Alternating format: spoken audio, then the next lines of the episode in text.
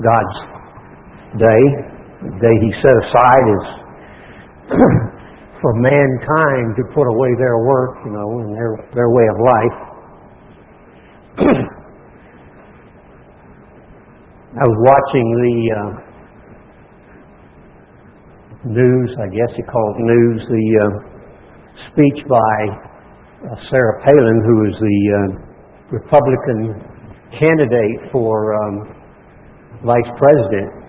And then hearing the news people, you know, as they do, they're out there trying to find every little bit of dirt about her family um, that will discredit her. And the one thing they bring out, because she has a daughter that is pregnant and not wed, and I kind of wonder sometimes why they pick on that. Most of these people probably have never been in that kind of a position because they set themselves up in such a high standard. I know what she had to be going through and what her husband goes through because uh, we were in that position one time. So I know what it is, and it's it's a personal thing inside a family. And yet, our news media, with their idea of destroy whoever they can, especially if they don't like them. And then my wife pointed out, she said, Well, isn't it interesting that they pick on this one woman when I believe it's 63% of the babies born in this country are born out of wedlock? But they didn't bring that out, did they? because that's not important to them. Well, how many times have you uh, gone to a restaurant and then you shake your head? You see children running around and uh, dumping over things. Uh, last time we, my wife and I went into St. George and, and ate at uh, Golden Corral, we were trying to enjoy a conversation and, and eating food. And before I knew it, the table behind me, the little boy or girl, whatever it was, was sitting beside me with the backward chair at his mind. And they were distributing their food every place but in their mouth. and it's sad to me because I had eight children. And I went to restaurants. And I never, in any of the times when my children were from baby to 20 years old that I have my children run around the restaurant pitching their food someplace that didn't belong, or just cutting up or talking or hollering or screaming, or, and never did they go. And this bothers me sometimes, I guess, because this is a society that we live in. At a lot of those places, the children get a plate full of food and they eat a bite, pitch it out. They go get another plate full and take a bite and pitch it out. Now, my children, they learned to eat what was put in front of them. Because I guess we were a family. And um, basically, that's what I'm going to talk about today is families. It's so sad to me that um, so many families are diverse. I know even in my family, uh, I have a daughter in Michigan, one in uh, Las Vegas, one in Tulsa, um, one in Tennessee, and then I have several down in Florida. And so our family is dispersed out. It used to not be that way. Families used to stay together, didn't they? They had certain values that they put out, that they kept, and they all tried to respond to.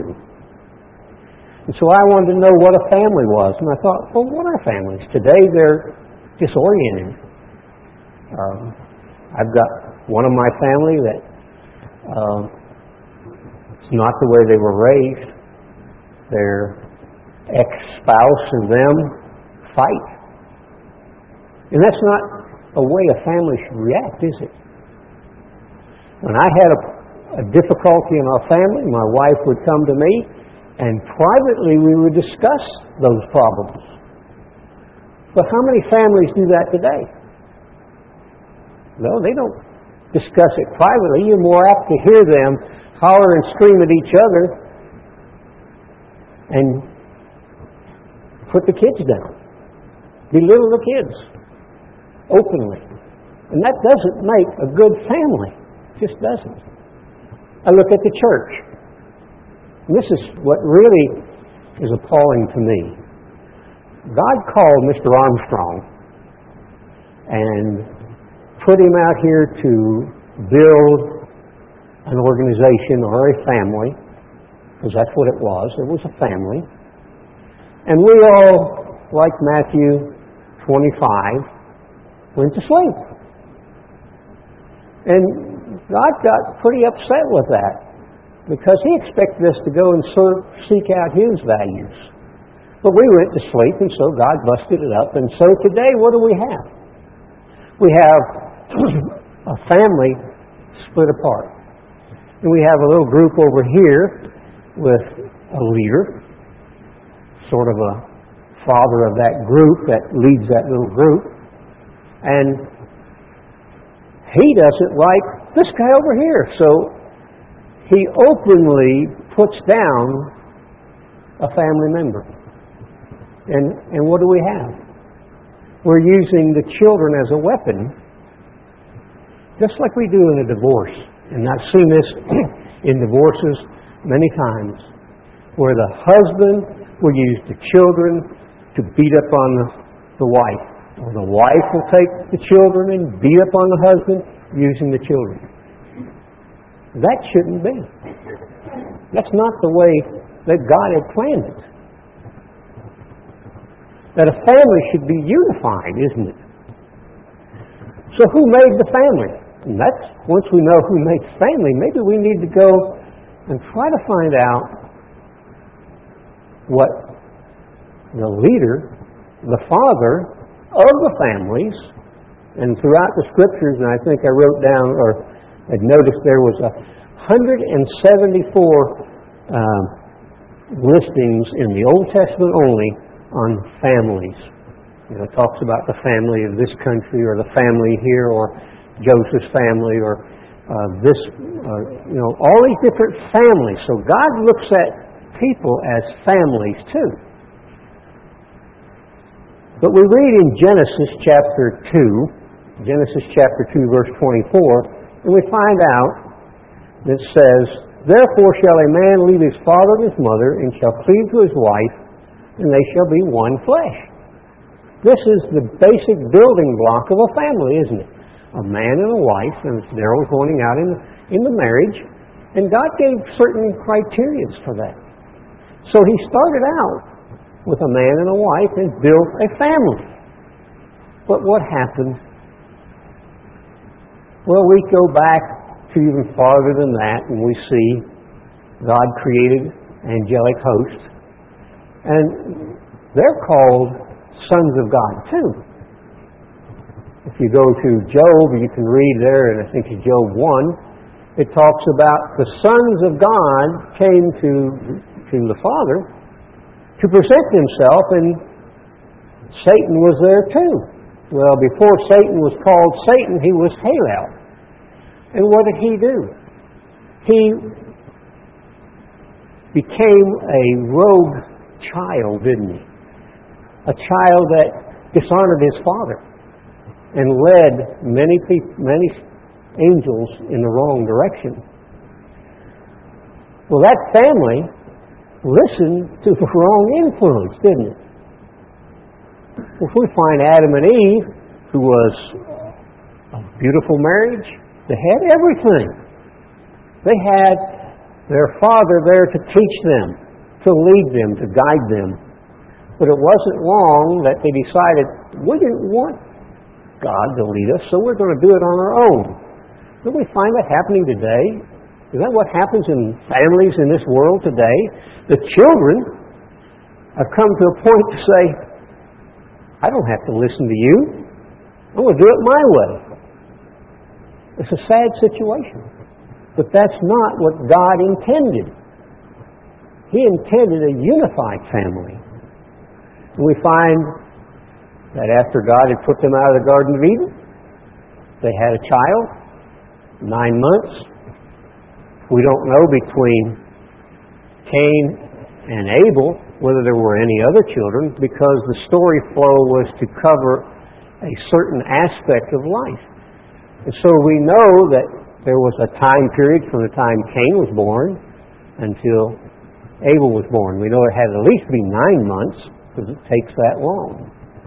And that family grew, and the father, Adam, taught them to respect God because they knew they had to do sacrifices.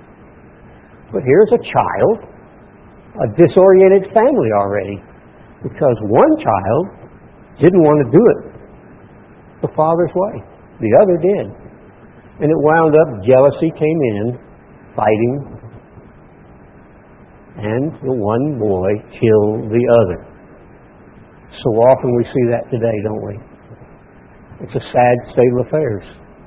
We go to the great holiday of this nation, Christmas, and you have a lot of murders occur over jealousy.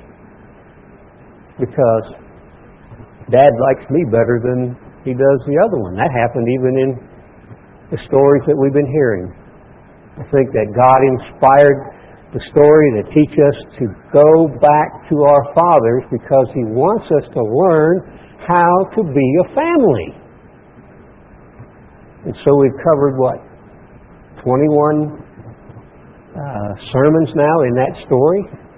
That God is telling us we have to have a family. Notice Ephesians 5.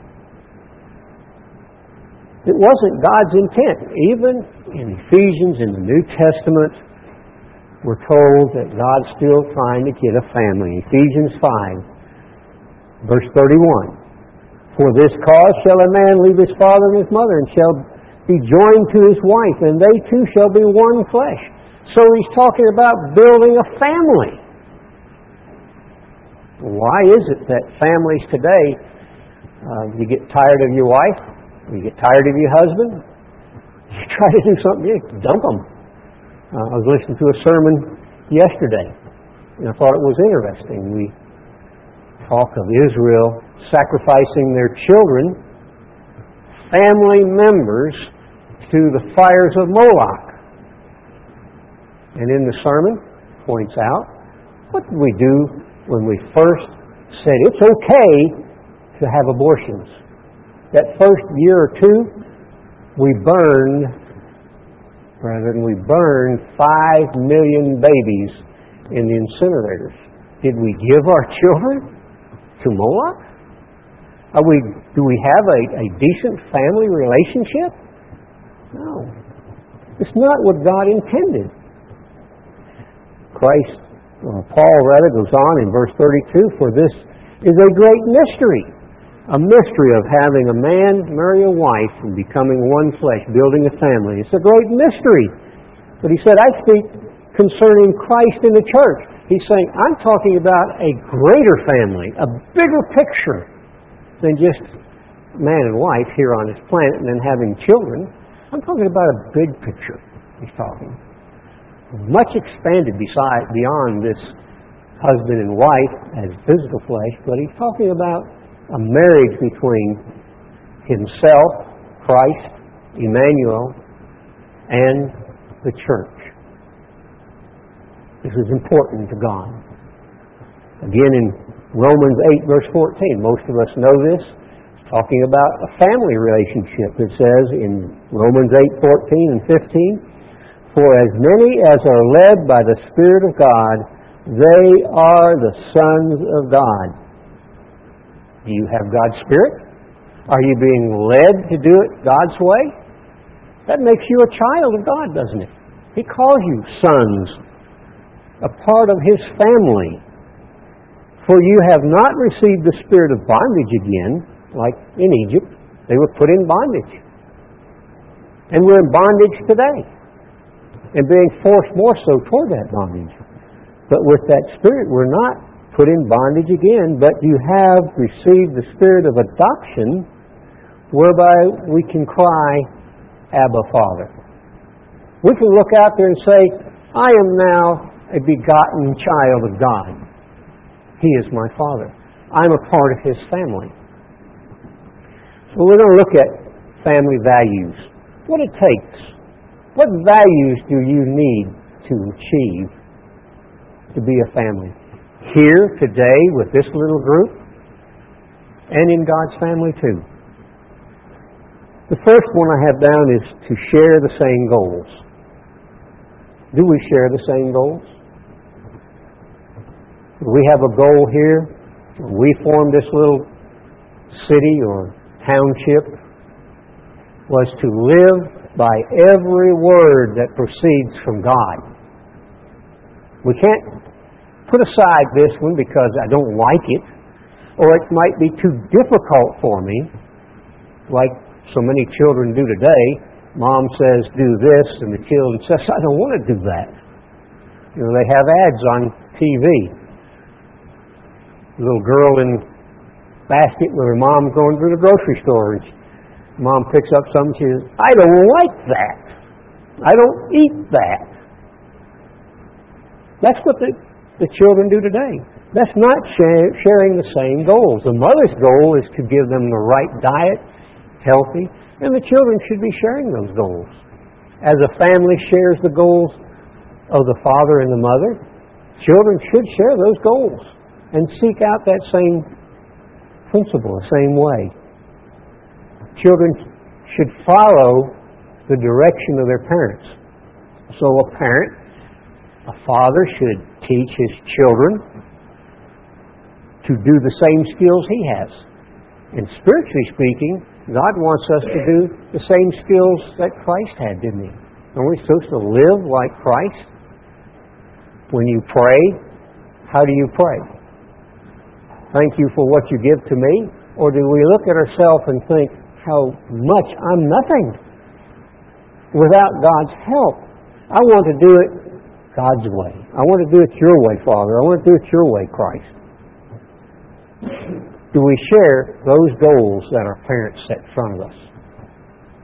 That's one of the first things that we need to do. If we can't share those goals, and in here, not only the goals of living here on this little community, the goal is to live by every word of God. If we don't, then we have to ask ourselves, why am I here? Why do I want to be here if I'm not going to live by the goals that are set out? That the, that the family, and this becomes a little family, I want to live and share these goals with these people. I want to be a part of what they're doing. Do we share the goal that we're going to prove that Jerusalem is just a few miles away from here? The original Jerusalem? Is that our goal? Or is it well, I'll wait and see.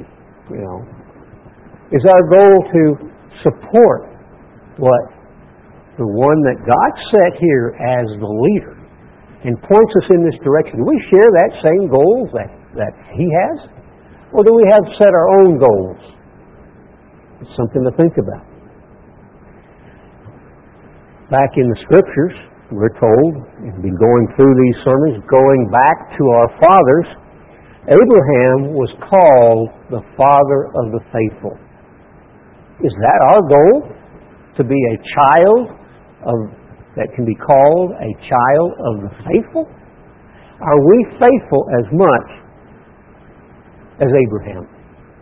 And that's the goal set in front of us. Genesis 18, verse 19. God speaking about Abraham goal that he had set. Do we follow that? Verse 19, For I know him, God saying, I know Abraham, that he will command his children and his household after him. So he is going to be in charge, he's going to demonstrate, he's going to set the right goals in front of them, and they shall keep the way of the Lord to do justice, to do judgment, that the Lord may bring upon Abraham that which he had spoken of him. There's a goal. Do we command as parents our children to follow every word of God? I know that the one God put here as a leader of this little group commands us to be faithful to abide by God's law. Are we doing that? That's part of that first thing, sharing those goals. 1 Timothy 3, verse 4 and 5. 1 Timothy 3, 4 and 5. Speaking of one that's to be set apart as an elder or a leader in the group, says, says this is how you select him. One who rules well his own house. It means he has to have his children in subjection, that they love him, that they follow him, that they set him up as this is the way I want to go. I want to pattern my life after him. Rules well his own household, having his children in subjection. Not like these children as you go in town and uh, the last time we were there in in Kmart, I mean well, uh, Walmart, I was in the plumbing section, three or four rows down, some kids screaming at its parents, You will give me these things, you will do this, and just started screaming. Is that having your children in subjection? That's not children in subjection. Are we in subjection to God by following the things that we're told to do even here? So having your children in subjection with all gravity. For if a man knows not how to rule his own house, how shall he take care of the church of God? So we have an obligation as children to follow the directions that God gives to us. Because, as we heard back there in Romans 8, uh, it tells us that we are children of God. Do we act like godly children? Or do we act like worldly children who holler and scream and carry on? A daughter of mine who teaches a, uh, daycare. It's, it's difficult. The kids just come unglued. Four years old, tell them, you can't touch me. Are those children in subjection? They're not subjection, or they would not act that way.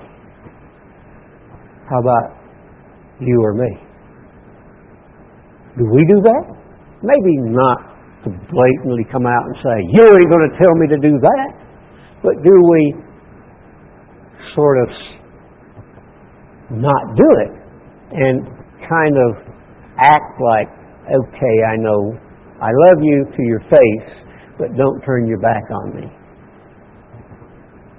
So it applies to us as children in the church, do we really follow the ones that God puts up here as a leader? You know, Joseph was a child. He was loved by his father more than the other boys. They didn't like it. We went through that whole story.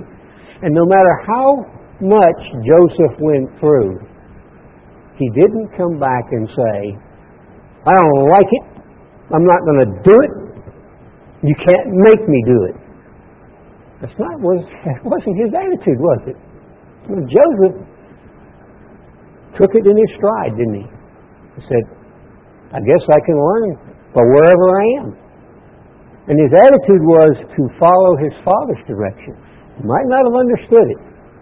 And sometimes as children, we don't understand our parents, you that are young people, or us that are adults who have a leader who is sitting in a position as a parent. Maybe we don't understand everything that's told us. But if we would just sit and say, I'm going to give it a try. I'm going to do the best I possibly can with what God gives me. And sometimes He puts it to you to find out whether you are going to respond. Because he doesn't want another Halel who rebelled against him, who stood up and said, I'm not doing it your way, and became Satan the devil. God doesn't want that anymore. So sometimes, because we have a little bit of a hostility attitude, and we want to buck authority, God gives us a little bit more. So he said, I want to see when you're going to say, okay, I want to do that. I'll do the best I can. Because that's what you want from me. So the first value that we should set is sharing the goals. Sharing the goals with each other. Sometimes you and I have goals that we set, and our husband or wife or our family, extended family, because we are a family, we should share the goals of each other and try to make them work out. Try to make them work the way God would want them to work. A second value that I have is love for each other. You know, sometimes it's very difficult to love someone you don't know. If you don't know a brother or a sister in Christ, how do you love them? Pretty hard. You make a, a thing in your mind, you might conceive in your mind what, what they think or what they do and base it basically on your background and your, your thoughts or the way you live your life. But maybe you don't really know them enough. John 13, we go over this every time in Passover. John 13, 35, it says, By this shall all men know that you are my disciples. How will the world know that we are disciples of God, disciples of Emmanuel? How do they know that? How can they know it? He goes on, only if you have love one to another. We really have to know each other to love each other. That's a very important factor of our life. We have to know each other. But we're not a cohesive enough family, maybe. So a co- cohesive family a family, uh, cohesion would be uh, defined as a feeling of being loved or belonging to the group. Do you feel like you belong to this little group? Or do you have reservations toward that? If you have reservations toward that, why? Do you love God? Do you love His way? Do you love each other? Are you willing to give your life for each other? Are you willing to take the blow for your brother? You can't have that cohesive effect if you don't have love. You have to feel that you not only love them and to know them, you can love them, and to belong to the group. And and being nourished by that group. So, are you being nourished here? If you're being nourished here, do you feel loved here? Scriptures also tell us, I think in Proverbs, you want to have friends, and you can turn that over. Do you want to have those that love you? You have to show yourself of one that is lovable or one that is friendly. See? If you're standoffish, if you don't make an effort, how can you be loved? Or how can you love the other person? Being a self reliant person will not cut it. So you have to be being nourished and love and make yourself a part of that group. A few things that bring a family together are commitment of the family members and spending of time together. So that's how you learn to love each other. Because you get out and you fellowship, you get around and you share your life. Well, I know I don't like this person because he's hard to talk to. Or I don't like that person because I don't get along with them. I do it different than they do. Well, are you loving them? Well, I can say, yeah, I love them. But do we love them in word or in deed? You have to love in word and deed. It has to go beyond this, yeah, I love you, but don't turn your back on me. See, or I love you, and you go and do things God's way. And you go out and you find out the way they live their life. You see someone struggling, and that what uh, Christ said, and I forget exactly, he said, uh, Do you love me? Well, do you go and visit the sick? Do you go into prison and see somebody that's suffering in prison? Do you help the poor? Do you visit the widow and the fatherless? And they said, When did we see you that way? Christ said, If you do it to the least of my brethren, you've done it to me. Do we do that? That is love for Christ by action. No, we can't find Christ in jail. We can't find Christ hungry. We can't find Christ without clothes. But we can find our family, our little group, and then extend it on out beyond that. And do we then strive with our heart to bring love to other people? If we do, our actions say we love Christ, we love the Father, and we love each other. So it has to be more than just a, a word out of your mouth. It has to be, as James said, you show me your faith without works, and I'll show you my faith by my works. Abraham showed his faith by his works. Joseph showed his love by his works. So the third thing then I want to get to is support each other. Sometimes we have difficulties, don't we? We struggle. Maybe it's financial. Maybe it's sick. Maybe it's around the house work. Maybe it's it could be anything. But do we support each other? We're asked to pray for a lady. Do we support Tim Moore? with our not with our prayers? Are we supporting him and sharing our love and saying, Father, you're all powerful. There's nothing that you can't do. And because we love you and want to do your way, hear our prayers.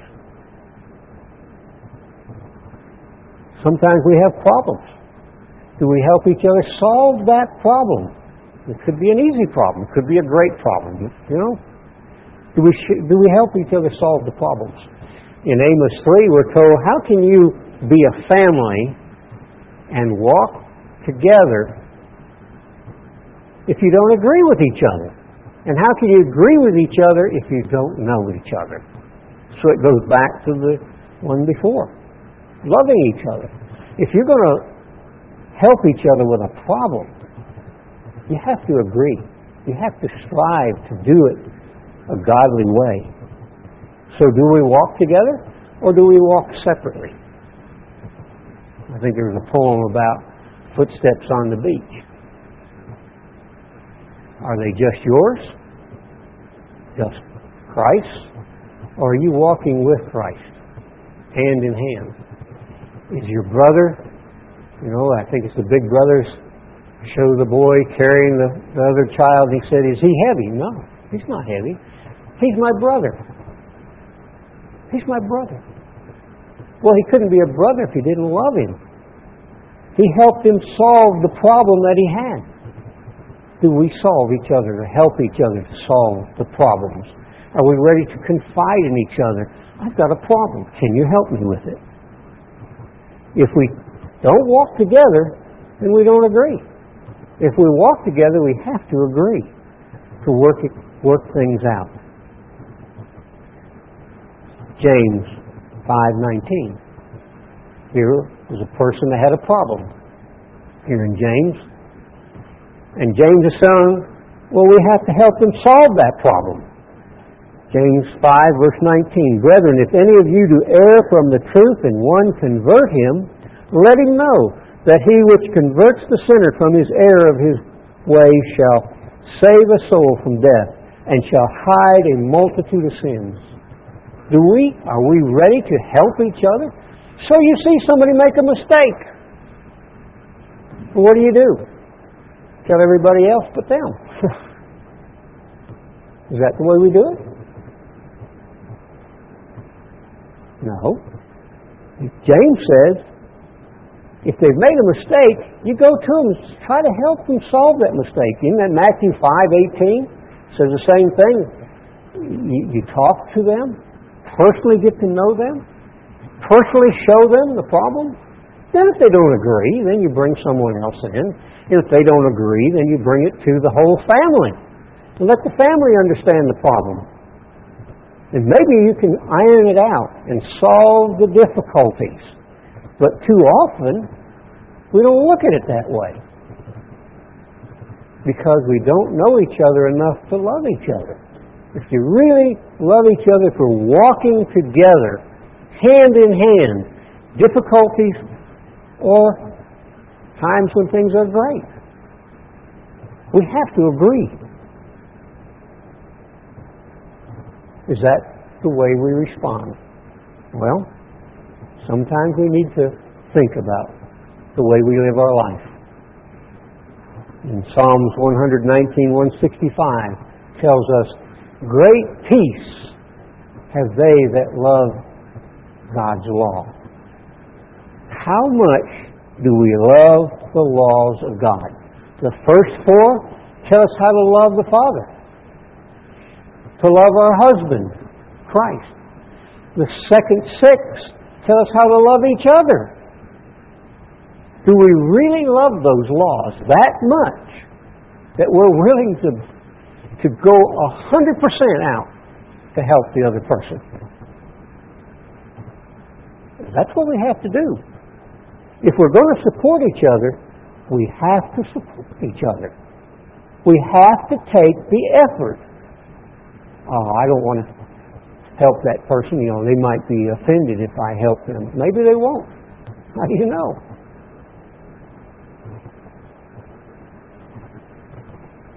Do we walk together? Are we supporting each other? An important area of our life that we have to work on supporting each other. A fourth value that we need to set is that when there are times there are small differences, what do we do? Small differences. You know, Paul and I think Paul and Barnabas had a difference. Instead of fighting about it, they just separated. So that they didn't fight, but they had a difference one of the things that you might hear say, what we have here is a failure to communicate. So we had a difference between each other. We, what happens is, we're not willing to talk to each other. If we could sit down and talk to each other, we could probably iron out most of the difficulties. Unless you're like some families that they don't want to solve the difficulties. And so the husband curses the wife, the wife curses the husband, and the children curse the parents because they don't want to work out the small difficulties. Sometimes we make mountains out of molehills. Something that really don't mean much, but we let it bother us to that point that it just destroys us. And if we're not careful, we'll destroy others too. It's communication. You have small differences, work them out through communication. And Gordon gave us two sermons, I believe, on how to communicate one with another. Maybe we need to go back and read those sermons or listen to those sermons. How do we communicate with each other? Sometimes it's difficult. We don't smile or I know I have a big problem this way. I mean, I try to communicate. I said something to one person that uh, they were doing something, and I was, in my way, trying to show them the right way to do it. But it, that's the way it comes out sometimes. And so, you know, two weeks ago, Daryl brought a sermon, and I went home just whipped because I could see, hey, he's talking about me. A lot of things I got to change. I mean, I didn't realize that I was that way. And I talked to another person, and they said, "You jump my case all the time." But I don't mean to do that. It's just the way I was brought up, my background. I really don't. I'd like to be the one that's. Uh, I think my wife had a show on one time that there was this guy that was the clown in high school was the clown of the of the senior class, even to the point where he somehow got the principal's pants off and hung them on the, on the flagpole. And later in life, he was a preacher. And he had this knack of being able to come up to the people and point out problems in such a way that he didn't chew them out, he didn't put them down, but he was able to show them if you did it this way, it would work out a whole lot better. But I don't, I just haven't been able to do that yet. So I go out there and say, if you do it this way, it will work better. So it comes out harsh. It's not the way I really feel inside. I want to help, but I haven't learned how to change it and talk that way. So, so it's sometimes it's hard to uh, express yourself. So communication problem is a problem. I think in my marriage with my wife and I, one of the things that keeps us cohesive is we spend a lot of time talking to each other. And I don't just put her down everything she says because most of the time she has more to say than I do. And it's more valuable than what I say. So I'm ready to listen. like they say, I'm the boss of my family. Well, my wife's in town someplace. but we have a very good line of communication. And that's, that's very important in a family. If you don't communicate, father and mother and children, then you have a, a, a dysfunctional family or unfunctional family. And we have too many of them around today where I don't like what you're doing, so I'm going to tell you, like it or not.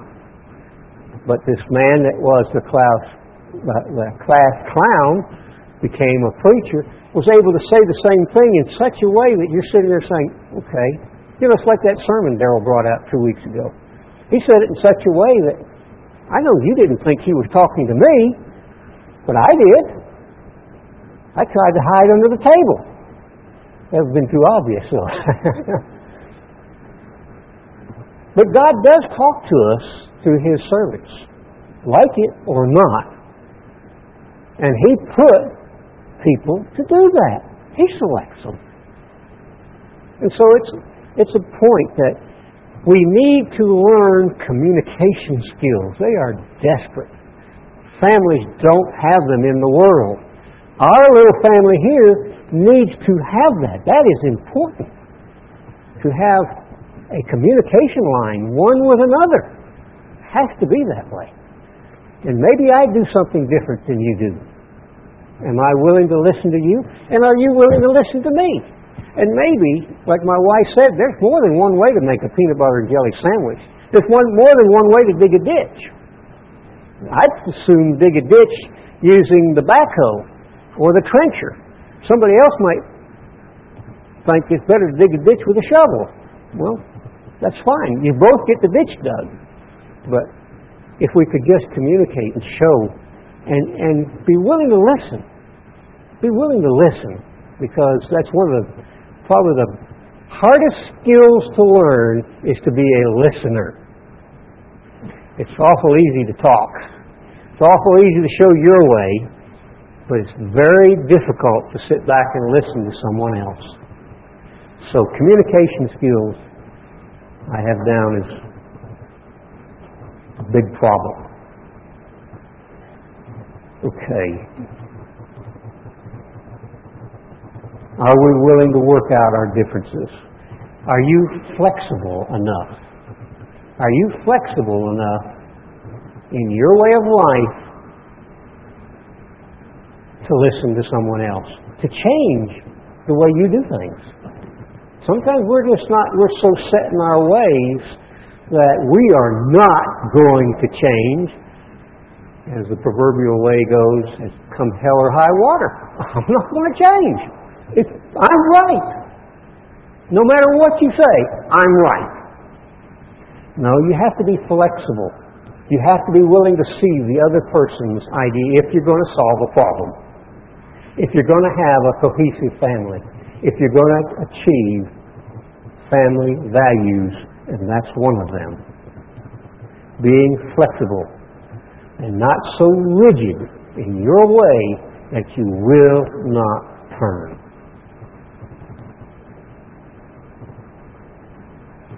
A lack of communication will literally rip a family apart. I've seen it in my families, on my children. I've seen it in the church. Don't let it happen here. If we can't communicate, it will virtually rip and tear this group apart too, like it has all the others. We have to be willing to be flexible and change. We have to be willing to live in unity, as Psalms 133, verse 1 says. Behold, how good and how pleasant it is for brethren to dwell together in unity. How fantastic that is to live and dwell together in unity. Do we have that desire? Are we ready to do that? Matthew 5 9 says, Blessed are the peacemakers. Blessed are those people who seek to bring peace. When you bring peace, you're living in unity. And how good is that? Isn't that fantastic to be able to live in unity and in peace? Blessed are the peacemakers, for they are called the children of God. Are we God's children? Are we striving to do those things? And the last goal or value I set is an attitude of submission. Are we ready to submit to God? Have we, have we decided in our mind, have we set the goals that we're going to submit to God's way? In the family, the children must submit to the parents. Not as they do in this world. It's a sad state of affairs. I can remember as a kid, we submitted to our parents. Oh, yeah. If we didn't, what would happen? Our dad would probably get out the strap or he would uh, get out the board and you'd say, Yes, sir. Now, I've had one that my wife tried to get in submission and they rebelled, but after about an hour, they submitted. it was hard road to haul. What does God do to us? What did He do to Egypt, uh, to Israel rather? He made them go through a lot of things until they finally said, okay, we will submit. Well, at least for a little while. But it didn't take them long until they went back the wrong way. Are you ready to submit? God put us a leader. He gave Herbert Armstrong as a leader. And for the 60s, when I was in there, for the most part, we submitted. We listened. We followed. We tried to do it God's way. But we went to sleep. And we began to do as society does today. We didn't submit to God through the direction He gave. Today, we have another opportunity. Are we ready to submit? Or are we going to find something else to do? Ephesians 5:21 says, "Submit yourselves one to another in the fear of God. Well, he's talking about submitting to those that have a position to lead us. And husband and wife must learn inside the family. They have to have a shared communication line in submitting. It can't be like some of the families, I'm the total rule, that coming from the wife, and the husband will follow my directions won't work. Somewhere down the line, it's going to break apart. Or the husband say, I'm the total authority. We went that route in uh, the Church of God back in the early 70s, 60s, and 70s. The man was the head of the family, and you women will submit or else. Well, that doesn't bring cohesive in the family, does it? It causes family to break apart. But we have to learn to be submissive and change. Verse 30, Ephesians 5, verse 30. For we are members of His body. We're not members of Daryl's body, my body. We are members of Christ's body, of Christ's flesh, of His bone. For this cause shall a man leave his father and his mother, and shall be joined to his wife, and they two will be one flesh. Again, it's important to realize that. We have to submit to God for every word that He tells us. Christ gave his life for you. He gave his life for this world. John 3 16 and 17 says, God so loved this world. He had so much love for this world that he allowed his partner to become his son to give up eternity, to give up creative abilities, to walk this earth. That's the kind of love that God has for you and the world. He even said he would that none of Israel be lost. All Israel be saved. 17 says, I didn't send Christ, Emmanuel, to this earth to condemn it. Didn't have to do that. We already know. The flood at Noah's time. Did he send Christ there? No. He just wiped out the whole shooting match, except for eight people. And he saved eight people because of one man who had submitted to him, who had the right family values. So God didn't have to send Christ to condemn the world. He's already done that. He already condemned them in Sodom and Gomorrah.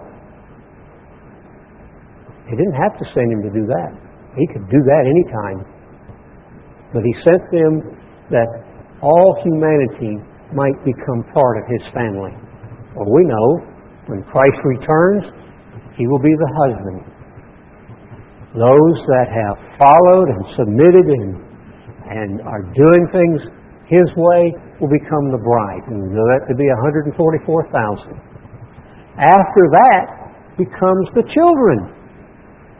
So those that are physical, who live through the Holocaust and something much greater than has ever hit this earth before, those that live through that will become the first children.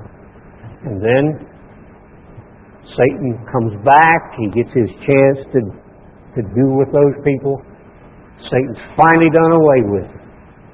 Finally put away. You know, Day of Atonement, Satan put away. Then, the Feast of Tabernacles, in the last great day. And what happens in the last great day? Uh, was it uh, Ezekiel 30 something uh, says the bones, the valley of dry bones, all these bones come back to life? They will get a chance to learn how to live God's way, how to be a successful family. Today, there is no true successful family. We all have our difficulties, and whether it be a church family, the national families, or individual families, we still have our difficulties that we need to work out. But I think if we'll go back and start trying to achieve those values that achieve a family, sharing our goals with each other, sharing our goals with God, the goals that God has. That's the ultimate God goals.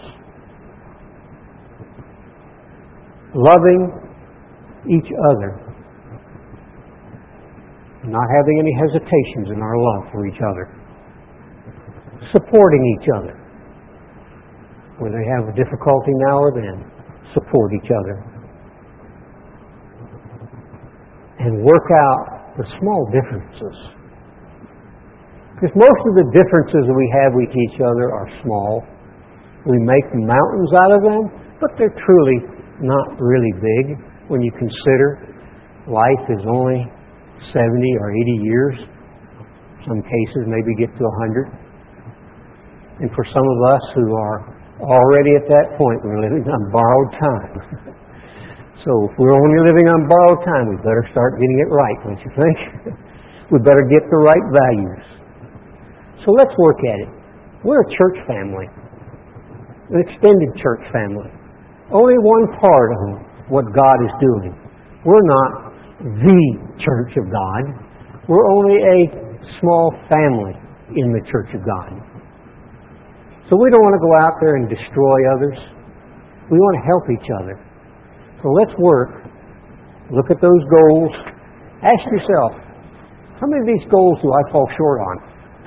Can I change? I hope so.